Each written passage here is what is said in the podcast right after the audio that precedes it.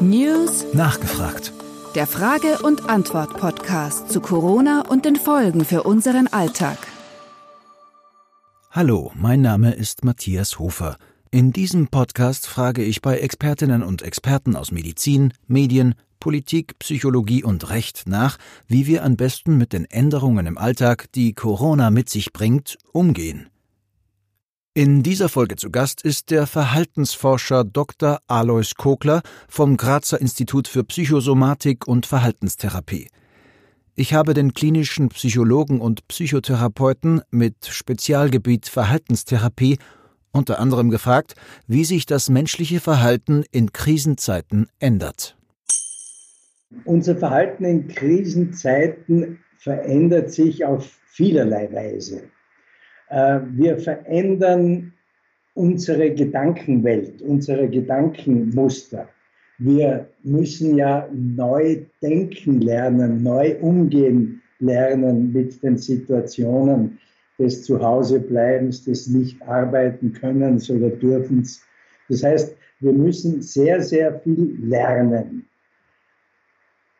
Der zweite Aspekt ist, dass wir ja unsere Gefühlswelt damit ganz, ganz deutlich verändern. Letztlich sind wir Menschen ja von eher von Gefühlen gesteuert oder von diesem Zusammenspiel von Gedanken und Gefühlen und wir sind weniger von den Gedanken allein gesteuert. Was jetzt passiert, ist, dass wirklich eine Fülle an, an Gefühls Ausbrüchen, könnte man sagen, durchaus im positiven Sinn, äh, bei vielen Menschen erfolgt. Ähm, wir müssen viel intensiver kommunizieren mit den anderen. Äh, wir haben Ängste, Sorgen, auch gute Gefühle, Gefühle, ich habe jemandem geholfen oder Gefühl, mir, wurde, mir wurde geholfen, Gefühle von Liebe, auch Gefühle von Gemeinsamkeit. Das heißt, in Krisensituationen wird die Welt der Gedanken und Gefühle viel intensiver. Okay. Und äh, speziell auf diese Corona-Krise bezogen, äh, gibt es da eine spezielle Veränderung des menschlichen Verhaltens, das Sie beobachtet haben? Ähm, grundsätzlich ja, oder sehr viele neue Verhaltensweisen. Natürlich das an der Oberfläche Sichtbare ist, dass der Großteil der Menschen Abstand hält. Und wenn es eine Gruppe gibt, die nicht Abstand hält voneinander, dann wird diese Gruppe sofort kritisiert. Also das ist das erste Element einer deutlichen Verhaltensveränderung, äh, die ähm, alle verstehen, die wissen, dass das notwendig ist im Sinne unserer Zukunft, im Sinne unserer aller Gesundheit. Das ist die erste große Veränderung. Die zweite große Veränderung ist, dass tatsächlich die Hilfsbereitschaft in einem enormen Ausmaß zunimmt. Die Hilfsbereitschaft, die bei vielen Menschen zu spüren ist, zu erleben ist.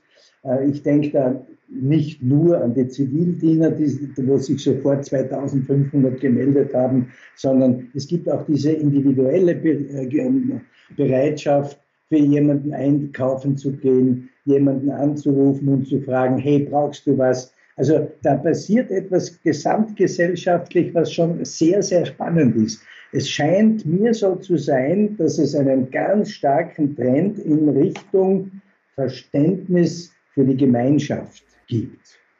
Mhm. Also mehr Zusammenhalt, mehr Solidarität. Ähm, äh, wodurch wird das bedingt, dieses Mehr an Solidarität? Ähm, ich glaube, da ist ganz, ganz wichtig ähm, die Kommunikationspolitik der Regierung, äh, die Kommunikationspolitik auch der Medien, ähm, dieses Zusammenspiel von Regierung, Medien und den Bedürfnissen der einzelnen Staatsbürger. Hier spielen wirklich in, in einem guten Sinne Gesellschaft, Einzelpersonen, staatliche Institutionen optimal zusammen.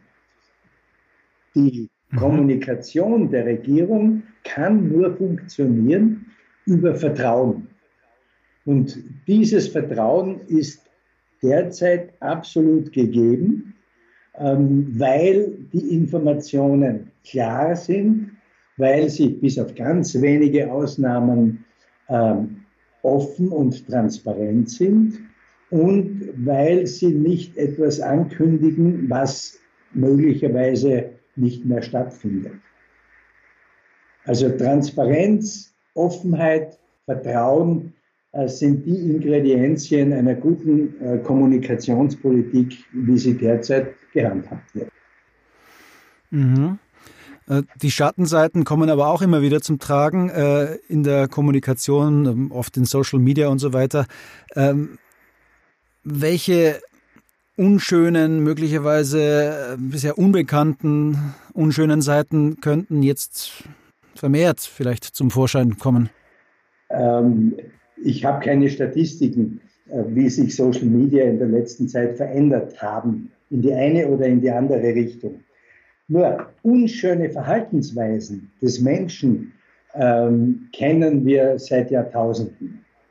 Äh, wenn man Machiavelli liest, dann, dann haben wir ganz perfekte äh, Schilderungen, wie Menschen mit Neid, mit Aggression, mit Fehlmeldungen, Falschmeldungen schon damals, mit Verleumdungen, mit Hass agieren.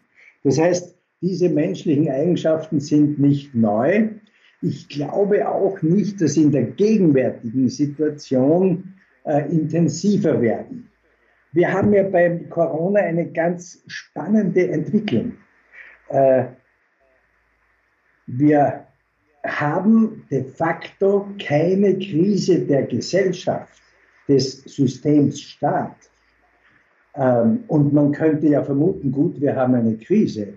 Und das ist eine Staatskrise. Nein, wir haben keine Staatskrise. Im Gegenteil, die staatlichen Einrichtungen funktionieren. Die Demokratie, die Volksvertretung, alles arbeitet kooperativ zusammen. Was jetzt passiert, ist das Zusammenspiel der Klugheit, der emotionalen Klugheit von oben und von unten, wenn wir uns Durchschnittsbürger als unten sehen. Dieses Zusammenspiel ist eigentlich was Neues in der Geschichte.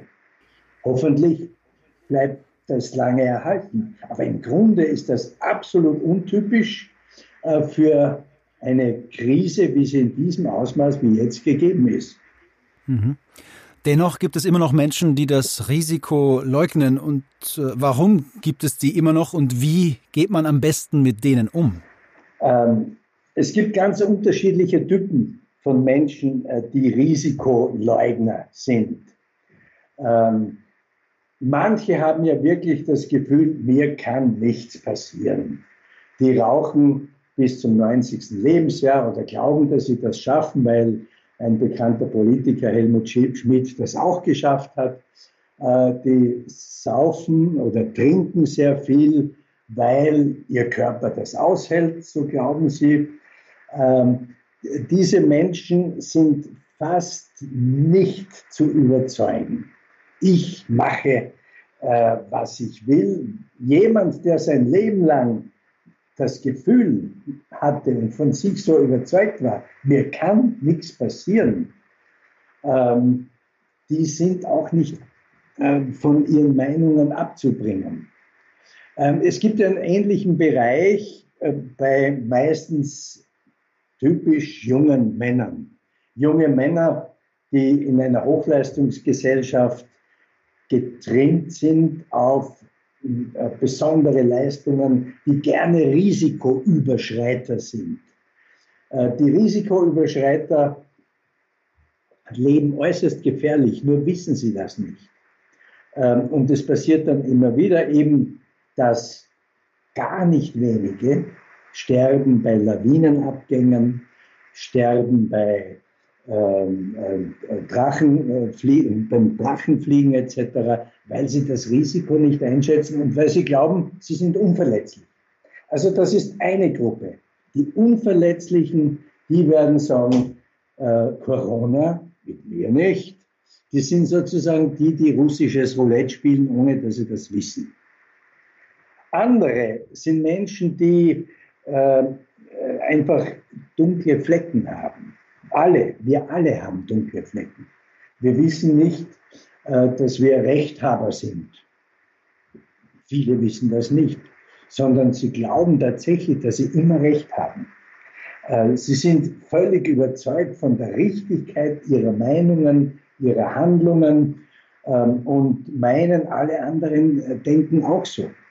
Die Rechthaber sind vielleicht zu überzeugen,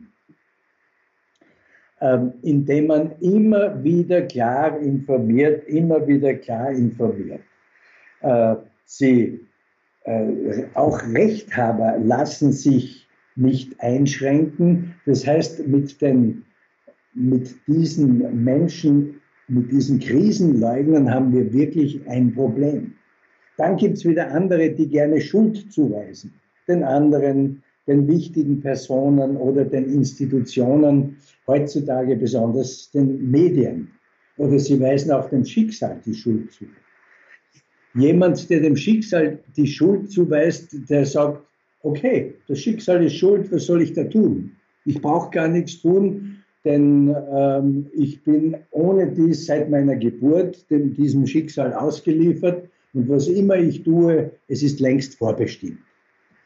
Die sind auch nicht zu überzeugen. Äh, die überzeugen sind vielleicht jene, zu überzeugen sind vielleicht jene, die den wichtigen Personen oder Institutionen, den Medien zum Beispiel, die Schuld geben. Da können die Vernünftigen, auch die emotional Klugen sagen, bitte, und das passiert ja, bitte vertraut den Medien, ähm, den äh, bekannten Medien und bleibt bei diesen. Ihr kennt ja die Medien, egal ob News, egal ob ORF, was immer. Ihr kennt die Medien und ihr wisst, wenn ihr gut nachdenkt, dass diese Medien immer die Aufgabe haben, möglichst klar und unter Anführungszeichen objektiv zu informieren. Wenn wir ins Internet sehen, dann habt ihr diese Klarheit und diese Sicherheit nicht. Und diese Menschen, die anderen wichtigen Personen oder Institutionen die Schuld für alles Mögliche zuweisen, die sind möglicherweise zu überzeugen, indem man sie gut und klar informiert. Mhm. Also auf dieser Ebene bleibt äh, zu hoffen, äh, dass die Medien ihre Aufgabe wahrnehmen und auch jeder Einzelne äh, die seine Aufgabe wahrnimmt, die, die das Risiko leugnen, äh, noch zu überzeugen auf verschiedenen Ebenen. Ähm, aus Ihrer Sicht, wie, welche Maßnahmen kann jeder Einzelne oder was kann jeder Einzelne und jede Einzelne tun, um gut durch die Corona-Krise zu kommen? Ein Punkt ist sicher, gestalten wir unsere Beziehungen wieder intensiver, achten wir stärker auf Freunde, Bekannte, auf die Familie, denken mhm. wir daran, äh, dass wir, äh, dass wir füreinander da sind, seien wir aktiv in der Wiederaufnahme oder Aufnahme von Beziehungen. Beziehungen geben Halt. Wir Menschen sind ja soziale Wesen, auch wenn es jetzt notwendig ist, social distant äh, sich zu verhalten, sozial distanziert sich zu verhalten, im Abstand. Aber wir sollten uns nicht sozial distanziert verhalten in der tatsächlichen Beziehung. Wir müssen telefonieren, wir müssen Kontakte aufnehmen, wir müssen vielleicht die alten Kontakte, an die wir schon lange nicht mehr gedacht haben, wieder neu in Gang setzen. Ähm, es ist gut, sich Dinge vorzunehmen, um die Sache Corona zu überstehen. Äh, es ist gut, Pläne zu machen. Was habe ich denn vor in der nächsten Zeit? Äh, da geht es um banale Dinge wie Wegräumen, Aufräumen in der Wohnung, äh, bis, mhm. bis zu ähm, Nachdenken darüber, was sind denn meine Stärken? Am besten können wir die jetzige Krise und alle Krisen meistern, wenn wir wissen, was unsere Stärken sind.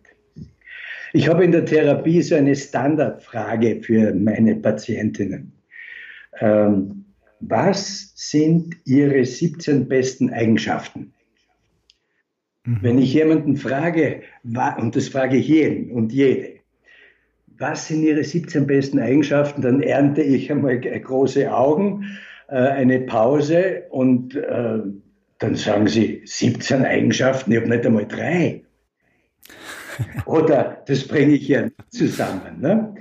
Und meine Erfahrung ist, dann sage ich den Patientinnen, ja, probieren Sie es aus. In der nächsten Stunde kommen Sie mit Ihren 17 Eigenschaften. Und Sie kommen mir nicht aus der Stunde, bevor wir die nicht haben. Und sie kommen in der nächsten Stunde zumindest mit 14 Eigenschaften, manche aber auch mit 19. Äh, und dann haben wir etwas, womit wir gemeinsam arbeiten können. Wir reden über Qualitäten, wir reden über Erfahrungen, über Erkenntnisse, die diese Menschen aus schwierigen Situationen gewonnen haben. Äh, und das ist eine neue Basis für einen guten Selbstwert. Ich muss meine Potenziale kennen. Die Potenziale geben uns Stabilität und ich muss oder wir müssen diese unsere 17 besten Qualitäten, besten Eigenschaften, die müssen wir uns regelmäßig vorbeten oder vorsagen oder vormeditieren ganz besonders gut ist, wenn wir unsere positiven, besten Eigenschaften, wenn wir die auch aufschreiben. Auf einen Zettel und neben dem äh, Kühlschrank oder auf den Kühlschrank äh, hängen und dann sehe ich jeden Tag meine 17 besten Eigenschaften. Und das sind Kraftquellen, das sind Ressourcen und nur diese Ressourcen helfen uns, Krisensituationen durchzustehen. Also sage ich meinen Patienten, aktivieren Sie Ihre Kraftquellen. Dann stehen wir auch diese Krise durch. Ähm, ganz zum Abschluss äh, noch die Frage, was glauben Sie, äh, wie könnte die Corona-Krise unsere Gesellschaft langfristig beeinflussen? Ähm, ich glaube, sie kann unsere Gesellschaft wirklich äh, beeinflussen. Äh, einmal gesamtgesellschaftlich. Es gibt keine große Veränderung oder kein großer Eingriff in die Gesellschaft, äh, der oder die äh, nicht Veränderungen hinterlässt. Ich denke, nehmen wir einmal die positiven Eigenschaften. Möglicherweise wird es neue zivilgesellschaftliche Institutionen geben, die sich aufgrund der Krisensituation ergeben. So wie sich früher einmal Amnesty International gebildet hat oder der Club of Rome und ähnliche Geschichten. Äh, möglicherweise entstehen wirklich neue zivilgesellschaftliche Gruppen und oder Firmen. Äh, Im besten Sinne wird es auch gute Gesetze auf Grund dieser Erfahrungen geben. Neue, neue Gesetze, neue Formen des Zusammenlebens. Natürlich ähm, äh, muss es natürlich eine Pandemie, möglicherweise wird sich ganz auf der untersten Ebene gesprochen, ein neues Pandemie- oder, oder Seuchengesetz ergeben. Ähm, also es wird, davon bin ich überzeugt, ähm, einiges Neues an gesellschaftlichen Veränderungen, durchaus positiven gesellschaftlichen Veränderungen eintreten. Mhm. Vielleicht ein neues Miteinander, eine neue Solidarität ja, untereinander. Weil, weil jetzt schon ein Umdenkprozess passiert. Ähm, ich habe beim bekannten äh, Journalisten gelesen, ähm, dass er jetzt über bedingungsloses Grundeinkommen nachdenkt ein an sich konservativer Journalist oder in einem, nennen wir es, konservativen Medium. Er denkt über ein, ein bedingungsloses Grundeinkommen nach. Also das sind neue gedankliche Ansätze, die äh, bei vielen Menschen jetzt schon eintreten, ohne dass das ein Ziel sein muss, das Grundeinkommen. Aber es passiert ja so etwas. Wir geben derzeit oder werden in nächster Zeit so viel Geld ausgeben, damit alle Menschen möglichst gesichert und in Stabilität leben können, dass das ja de facto einem bedingungslosen Grundeinkommen nahe kommt. Also da wird etwas passieren. Und auf der individuellen Ebene, so wie Sie das ansprechen, ähm, die Menschen werden den Wert der Gemeinschaft wieder stärker erkennen. Sie werden den Wert des sinnvollen, nachhaltigen Konsumierens erkennen. Sie werden, so nehme ich an, nicht mehr gedankenlos äh, bei äh, irgendwelchen internationalen äh, Unternehmen, Amazon oder was immer, äh, einkaufen, sondern sie werden lernen, bei österreichischen Firmen auch online einzukaufen. Ich glaube, zumindest in meiner Umgebung, äh, dass hier tatsächlich jetzt schon ein Umdenken stattfindet. Der Alfred Adler, großer, großer Therapeut, ähm, hat ja irgendwann einmal gesagt, es gibt kein Thema des Menschen, das nicht mit der Gemeinschaft zu tun hätte. Und da hat er recht. Äh, da wird etwas, glaube ich, massenhaft geschehen und dann möglicherweise auch die Staatswesen, das staatliche Zusammenleben äh, reformieren. Das wäre doch äh, eine tolle Sache.